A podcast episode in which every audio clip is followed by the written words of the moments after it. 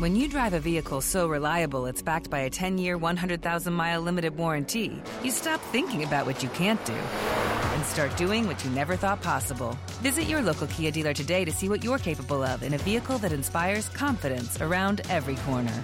Kia, movement that inspires. Call eight hundred, three three three, four K I A for details. Always drive safely. Limited inventory available. Warranties include ten-year, one hundred thousand mile powertrain and five-year, sixty thousand mile basic. Warranties are limited. See retailer for details.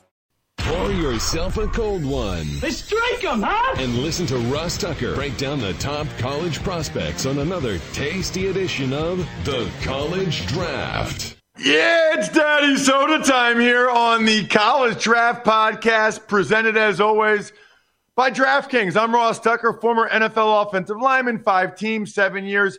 Highly recommend, by the way, you listen to today's Ross Tucker Football Podcast.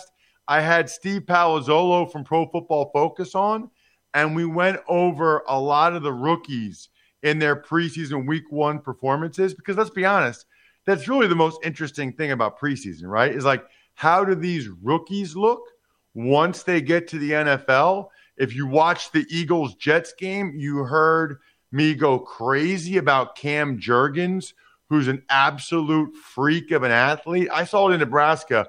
He is awesome. Like, he's fun to watch. And yes, he reminds me a lot of the starting center in Philadelphia, but you got to be careful about saying that.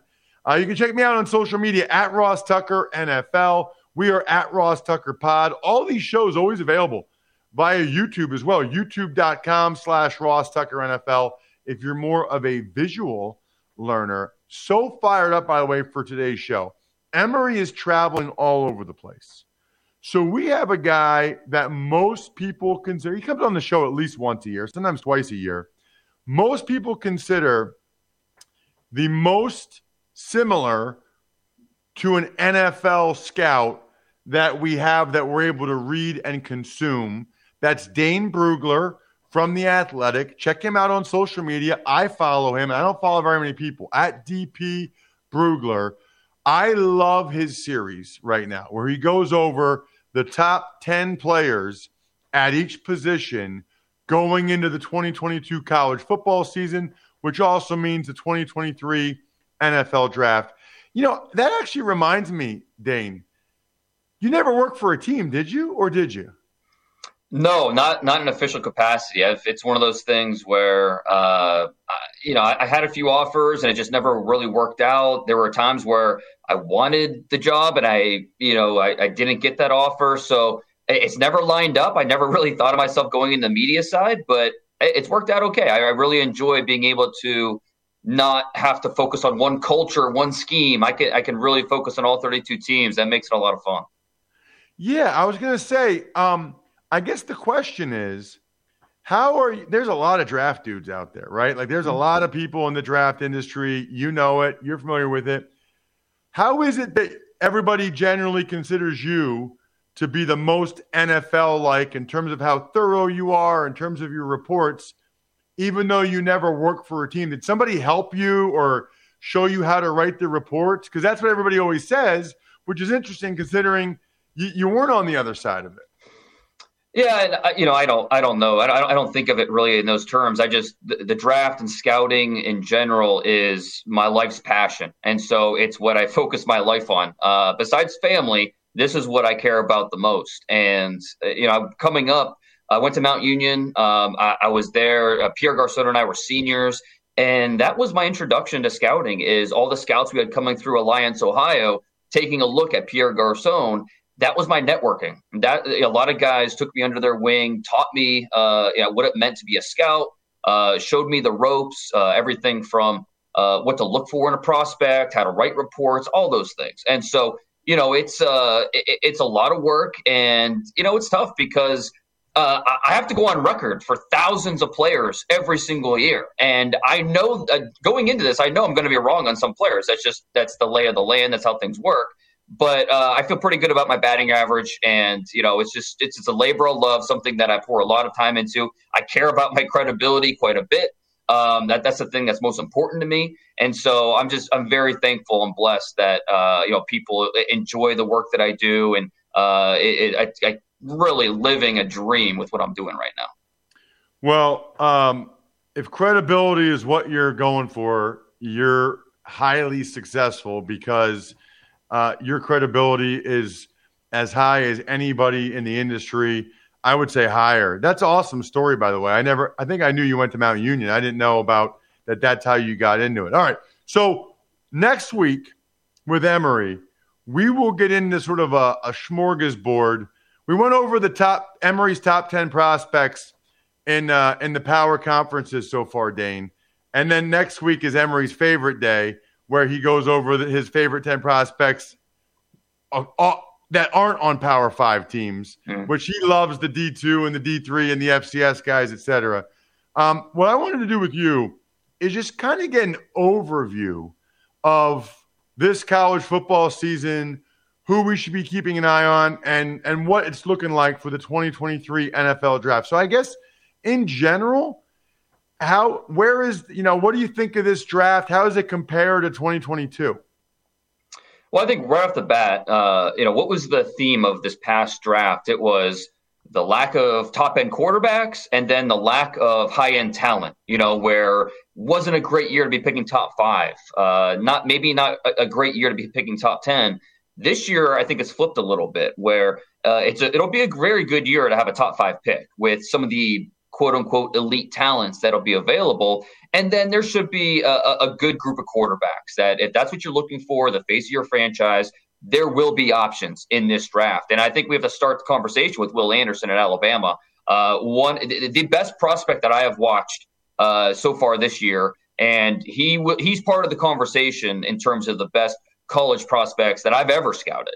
Uh, I'm not saying he is at the top, but he's part of that conversation. six four, two forty-five. Just offers a rare package of skills, explosive athleticism, r- uh, raw strength, technical know-how, outstanding play recognition. He terrorizes the backfield. And the crazy thing is, as dynamic as Anderson is putting pressure on the quarterback, he's actually a better run defender. So just a very, very smart player. And look, Bryce Young is awesome. How Anderson did not win the Heisman last year, I've got no idea. one hundred two tackles, led the nation, tackles for loss, thirty-four and a half. seventeen and a half sacks. That also led the nation. Just a, a dominant player. And so the the question we'll be asking ourselves between now and the draft is, where does Will Anderson stack up with the Chase Youngs, the Bosas, the Myles Garretts? Is he better than those guys? Is he, where is he in the mix with those uh, you know, top pass rushers we've had in the draft the last few years? Uh, and I think the answer will be maybe a little bit different for everybody. Um, and, and you know, the defensive line, that's going to be the strength of this draft. Defensive end and defensive tackle. Last year, defensive tackle uh, wasn't a strong group. It, it, arguably the worst positional group in last year's draft. We only had three players from that position drafted top seventy-five. This year, it could be one of the strongest, if not the strongest position. And it starts with Jalen Carter from Georgia uh, on the defensive front there. And, and it's funny, you know, you talk to scouts that are uh, – we talk about that Georgia defense. They set a record last year, five uh, defenders drafted first round, N F L record. Uh, they had two defensive tackles drafted first round with Jordan Davis and then Devontae Wyatt. And everybody keeps asking themselves, hey, is number eighty-eight, Jalen Carter, the best player from that defense last year? So he's going to have a little bit of a target on his back this year, and that, that's going to be a little bit tough. We'll see if uh, he's able to break through that. But regardless, there are some uh, some scouts that believe that Jalen Carter is even a better prospect than Will Anderson. So defensive line is really going to be one of the strengths of this draft. So that's interesting. All right. So overall, it sounds like, I mean, if if the elite is better, if the quarterbacks are better, you'd have to think it's going to be a better draft, or maybe at least more exciting in terms of the conversation, because I think, you know, people get more excited probably about quarterbacks and elite players at the top than they do about depth in the middle rounds.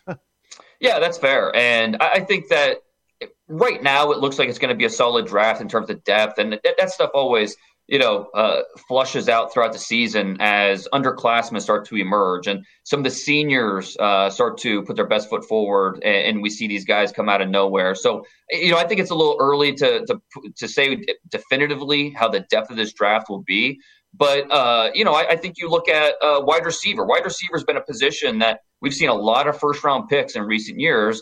Next year will be a little interesting if we still have uh, you know, wide receivers high. It'll be an interesting test, sa- uh, sample size, if we see these guys get pushed up. Uh, Jackson Smith and Jigba from Ohio State is a really good player, not really a top ten type of profile, can still be a first-round pick. Uh, there's a, there's some really talented receivers throughout college football, but I don't know that we really have that Garrett Wilson, that Drake London this year. So time will tell.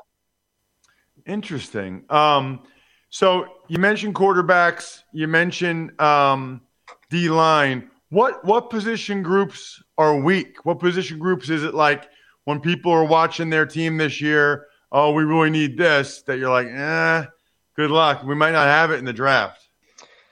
I think, you know, and I know you're going to hate to hear this, but offensive line. Uh, you know, I think it's – and I think it's it's going to be a decent year for offensive line depth. But in terms of high-end talent, I really struggled to find guys that get you really excited. Uh, Skoronski at Northwestern is a really good player. Um, I think, you know, he plays left tackle for Northwestern, but I think he's going to be a better guard. It's kind of like the Zach Martin conversation where could he play tackle in the league? Probably. Um, it, it, Rashawn Slater, to me, was clearly a tackle. I think it's a little bit different than that. Uh, could Skoronski play tackle in the N F L? I, I think he could, but to maximize his skill set and what he does best on the football field, moving him inside to guard, I think, is the best route for him to uh, have the best N F L career he could have. Uh, and then there's a lot of talent, but not a lot of guys that get you really excited in terms of top fifteen, top twenty guys. Uh, but we know offensive linemen always get pushed up.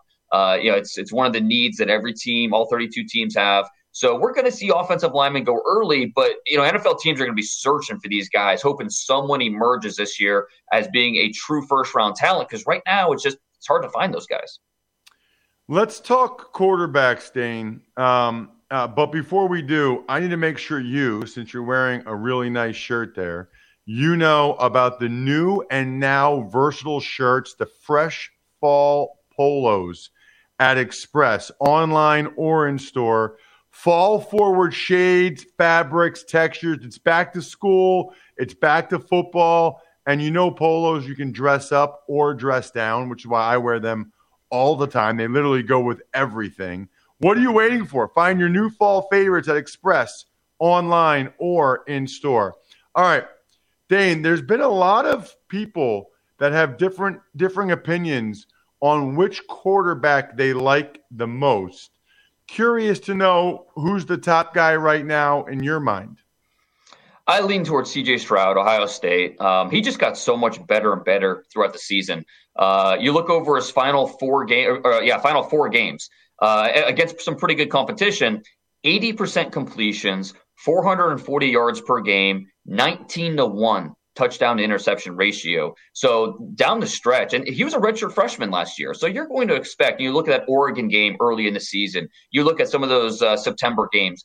There were times where he struggled, uh, you know, just wasn't pulling the trigger quick enough, uh, wasn't able to utilize his mobility at all. There were times where he needed to uh, show some things that, you know, you just you, you didn't see. But towards the end of the year, you could see him uh, start to see things a little bit quicker, diagnose quicker, uh, understand what the defense is trying to do.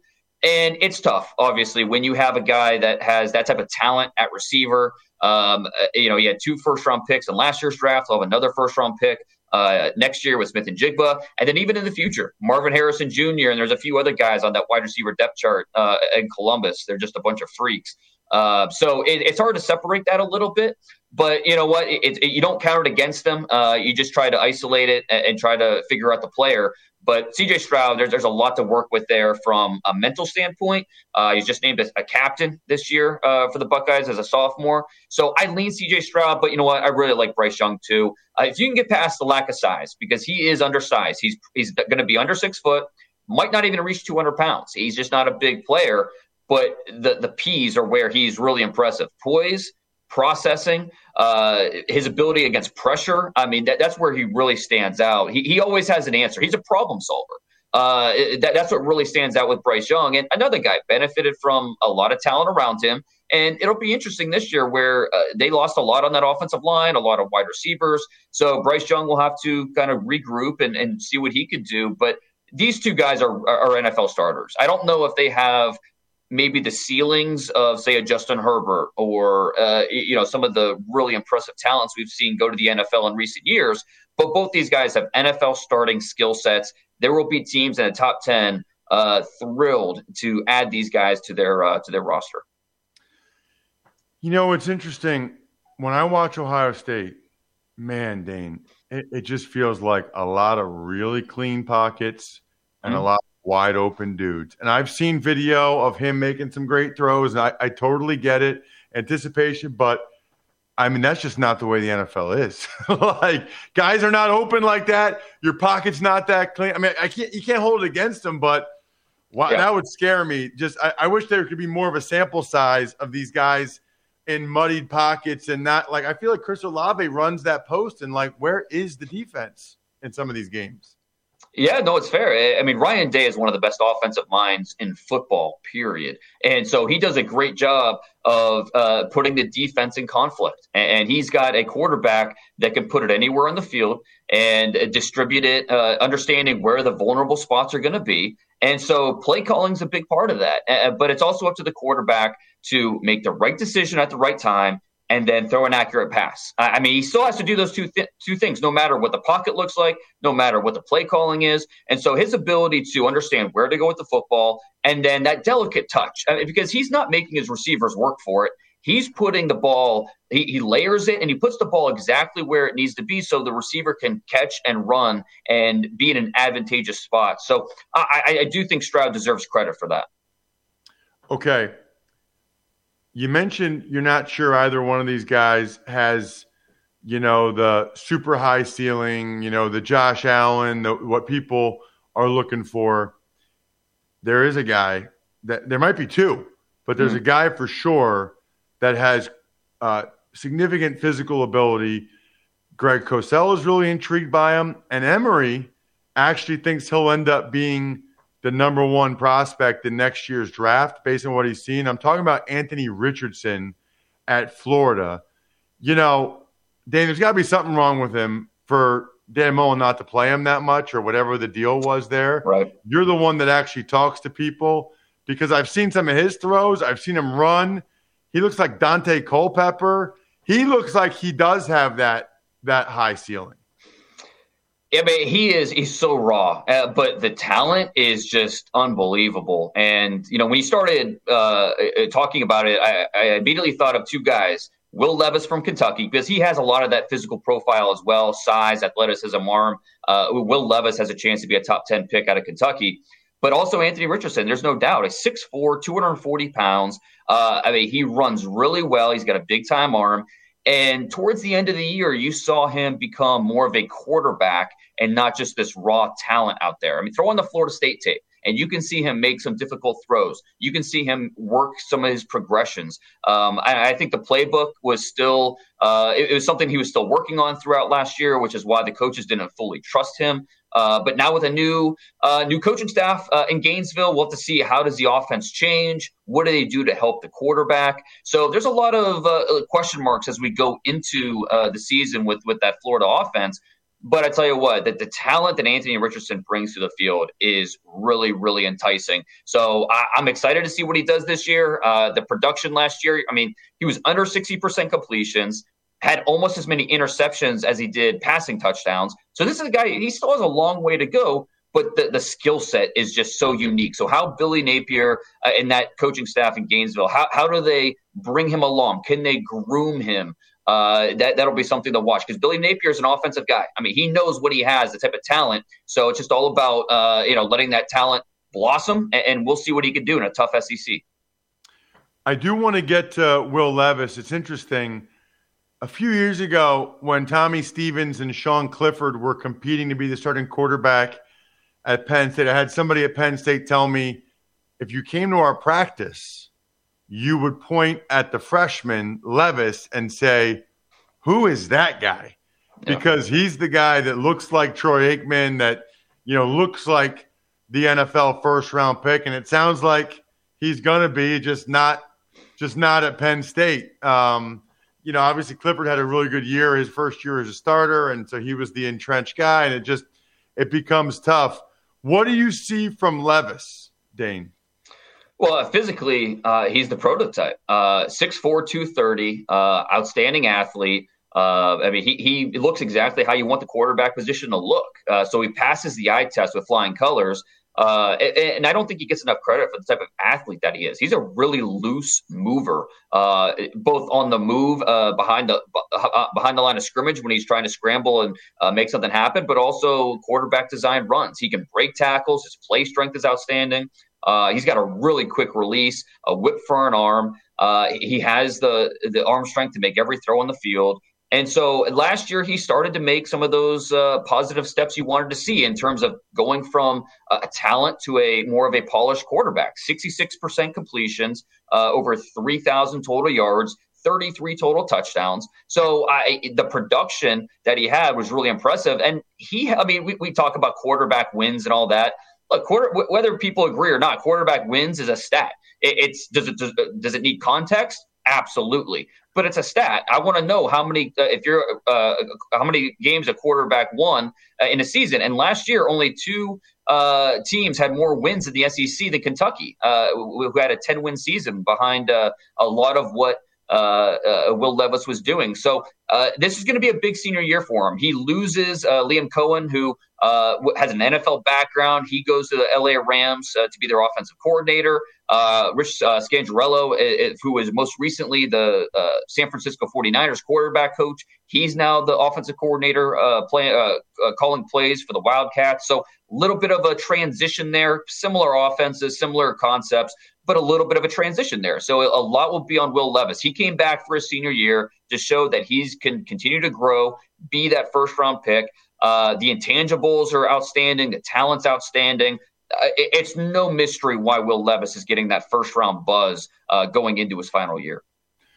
Is there any other guys that you really like, uh, Dane, whether it's uh, Phil uh, Dracovic at Boston College or Devin Leary, N C State? Is there anybody else, any other name that doesn't get mentioned like those other four guys that you think is worthy of mentioning? I think Aiden O'Connell, uh, you know, I, my, my top seniors going into the year, it's Will Levis, clearly a number one.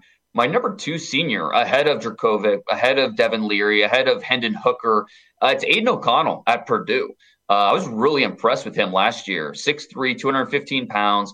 And this is a player that maybe isn't going to be a, a full-time N F L starter, but I bet you he plays in the league for ten years, uh, be a really valuable backup, a guy you want on your team. So the senior quarterbacks, I don't think it's all that uh, impressive of a group after Levis, but a guy like Aiden O'Connell could be a third or fourth round pick and be in the league for a long time. And then with the underclassmen, uh, I really like Tanner McKee last year, and, and Stanford was was not a good team last year. Uh, they had only three wins, uh, and you know it, it just it was tough to watch at times. But Tanner McKee uh, was one of the bright spots. Uh, this is an accurate thrower of the football. six six, two hundred thirty pounds. Um, you know, he's there's a lot to like there. He, he's a rhythm passer. Uh, he understands where to go with the football, and he's accurate uh, throwing over layers of the defense. Uh, he understands trajectory, pacing. So there's a lot to like uh, w- with what he offers, and I'm eager to see what he looks like uh, this season, uh, maybe with a little bit more help on that offense.